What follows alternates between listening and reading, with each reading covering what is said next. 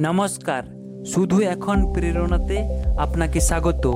এই সপ্তাহের সাতাশ নম্বর এপিসোডে শুনবেন কিছু অনুপ্রেরণামূলক উক্তি এবং আপনি আছেন বাপি মোদকের সাথে।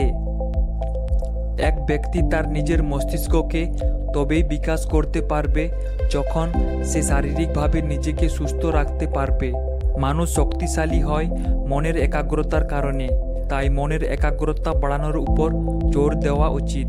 নিজেকে সমৃদ্ধ করতে চাইলে জ্ঞান আহরণ করে যেতে হবে। নিজের মানসিক স্বাস্থ্যের উন্নতি ঘটাতে পারলে বিভিন্ন বিষয়ের প্রতি আগ্রহ বাড়ানো সম্ভব। মনোব্রত, মনসংযোগ বাড়াতে সাহায্য করে আর হাসি, বিষণ্ণতার হাত থেকে রক্ষা করে। লক্ষ্যহীন জীবন অতিবাহিত করলে এই জীবন দিশাহীন হয়ে পড়বে। তাই দিশাহীন হয়ে বাকি জীবন অতিবাহিত করা উচিত নয়। কোনো কাজে দক্ষ হতে হলে সেই কাজে রুচি থাকা জরুরি। প্রতিটি বিষয়ে দক্ষ হওয়ার থেকে যে কোনো একটি বিষয়ে দক্ষ হওয়া শ্রেয়।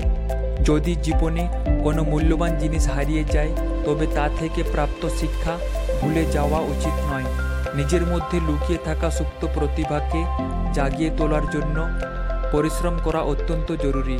কোনো কাজ সুষ্ঠুভাবে সম্পন্ন করার জন্য পরিকল্পনার প্রয়োজন পড়ে, আর চমৎকার ফলাফল প্রাপ্ত করার জন্য প্রস্তুতির প্রয়োজন পড়ে।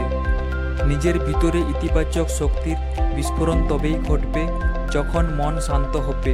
কোনো কিছু মন দিয়ে শোনা মানুষের একটি স্বাভাবিক শিষ্টাচার, তবে মন দিয়ে কোনো কিছু শুনলে জীবনে অনেক কিছু শেখা সম্ভব। কোনো কাজেই কঠিন বলে মনে হবে না।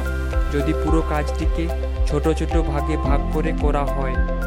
নিজের মনে অপরিসীম শক্তির জাগরণ ঘটিয়ে তা যদি শুভ কাজে লাগানো যায়, তবে জীবনে অনেক বড় কাজ করা সম্ভব, আর নিজের উদ্দেশ্য পূরণও হবে।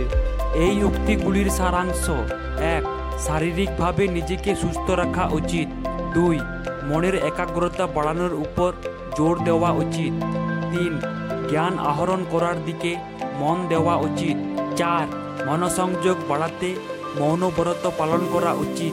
পাঁচ, লক্ষ্যহীন জীবন অতিবাহিত করা উচিত নয়। ছয়, প্রথমে একটি দক্ষতা নিয়ে কাজ করা উচিত।